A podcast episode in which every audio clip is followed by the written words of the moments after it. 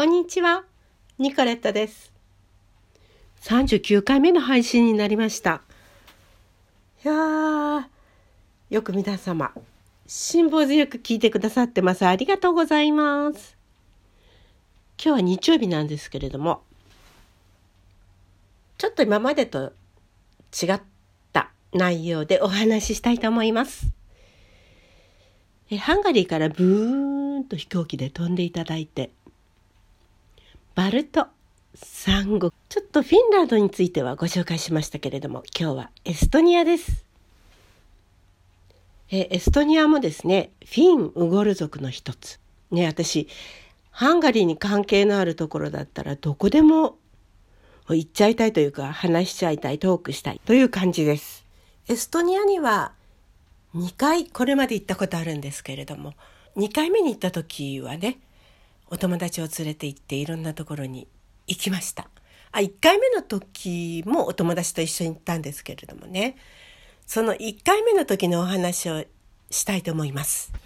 初めて行く国なのでちょっと不安もありましたので、以前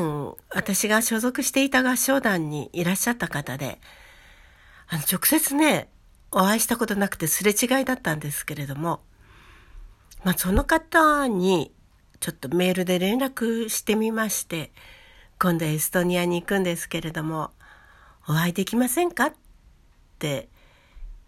えーご連絡してみたんですね。そしたらお返事が来まして、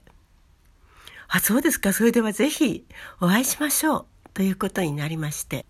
えー他のお友達も一緒にですね、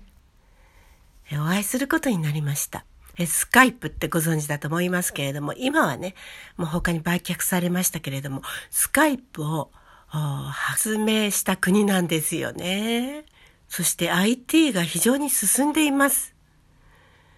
ですから、いろいろ日本より不便なところもありますけれども、IT 関係では大変進んでいます。言葉はフィン・ウゴル語系。ハンガリー語に文法っていうよりも、ちょっと響きが似てますかね。でもね、下手に私、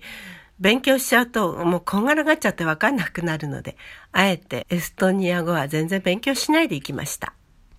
そこそこ英語も通じましたのでね。エストニアという国はですね、あの、最初に行った時はタリンにしか行かなかったんですけれども、まあ、私は、あの、実はそのネットショップで、えーハンガリーのものとドイツのものと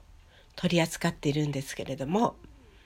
まあ他に、えー同じフィンウゴル系でフィンランドとエストニアのものが取り扱えないかなと思いまして、まあ、フィンランドのものは少しやってみたんですけれども、まあ、ご存知の通り物価が高いのでえ輸入するのはちょっと大変なんですね。それでエストニアはどうかということでまずあの日本の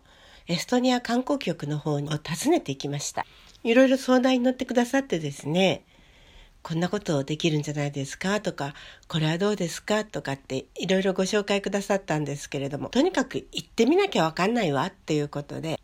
まあ1回目に行きました時には、観光と同時に何かこう仕入れたりできるものはないかな？ということも調べました。まあその時はね、下調べで、あ、こんなものもある、あんなものもあるということで、実際には日本に帰ってから、あそういう会社とかですね、あの、工房とかを紹介していただいて、そこと直接交渉、メールでですけれどもね、直接交渉で現在に至っています。まあ、あの、一つのところはね、せっかく交渉して、あの取引が何年かできたんですけれども日本の大手の商社がですね、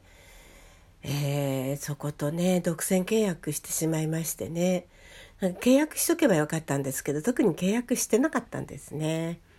そしたらそこを通してしか商品が輸入できなくなっちゃったので今は全然そことはやっていません。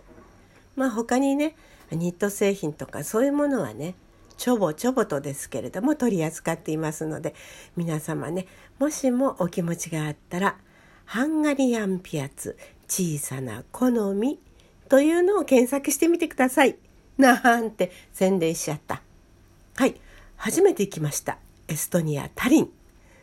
絵本で見るようなオレンジ色の屋根とねもう街全体が絵本から飛び出してきたような街でしたちょうど行ったのは3月だったんですけどねまだ雪が残っていて泊まったところはねあのホステルという名前がついていましたけれどもユースというよりもまああのたくさんの国の方々が寝泊まりする簡単な簡易ホテルみたいな感じでしたね。で旧市街の中にありまして、まあ、窓からねあの青い空が見えて、ね、教会も見えて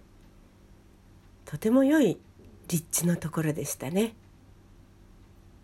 でですねあの街がどんな感じかっていうのはまた次の機会にしたいと思うんですけれども案内してくださる方とお会いした時の話をしようと思います。もうその方がおっしゃるにはその方はですねエストニアの国立男性合唱団の合唱団員でした。でお会いする日ですねあの今日男性合唱団の練習日ですので練習見学しますか？とおっしゃるので、まあ、ぜひお願いしますということでですね。友人も一緒にですねその待ち合わせをしました。でその練習会場の入り口がよく分かんなくてですねうろうろうろうろしてしまいましてやっと分かって、まあ、お会いできたんですけどね。ちょっと時間に遅れてしまいましたけど。そしたらその方がねまあもう大歓迎してくれましてで「ようこそエストニアへ」っておっしゃるんですよ。なんていうか自分がね滞在している国に日本人が来てくれるっていうのはやっぱり嬉しいものなんでしょうね。もうなんかもうウキウキしてるっていうこう感じだったんですよ。で歓迎していただいているのがよく分かって私たちとしてもとっても嬉しかったですね。実はですねその方、えー、と今からですね数年前かなご病気でねお亡くなりになったんですよ。まだお若いのに。いや人生って儚いなって思いましたねその男性合唱団がですね日本に来日されました、まあ、私はねその時一緒に行った友人も誘いましてその男性合唱団のコンサートに行きました。ねえー、その方が亡くなったことを知ってまあもう大変悲しかったですけれどもねその方を忍びながらそのコンサートを聴きました。その方のお父様は大変著名な音楽家でいらっしゃいましてその方もねもしも生きていらっしゃったらこれからどんどんどんどん活躍する方だったんだろうなと思うと残念でなりません。さてその国立合唱団ねあのお部屋に通されました練習会場に。まあ皆さんね、まあ、もちろん男性ばっかりですよ。大歓迎してくれましてね。で大きな大昔のその合唱団がね、えー、創立された頃のあのオイルペインティングのねあの絵もう壁面いっぱいにある絵ですよね。そその絵の前で椅子を並べて見学させていただきました大きなグランドピアノに指揮者で指導者のそのテノールのとてもいいお声の先生がですねピアノを弾きながら指導されます皆さんねとってもリラックスされていてまあ足を組んだりちょっと椅子の方にね背もたれにこうだらしなく座ったり日本のようにね姿勢が大事とか背筋を伸ばしてとかそんなんじゃないんですよ。皆さんとってもリラックスしてるんです。ですけど、すごくいい声なんですよね。そして指揮者自らが声を出して、こんな風に歌うんですっていうようなね、えー、見本を示してくださいます。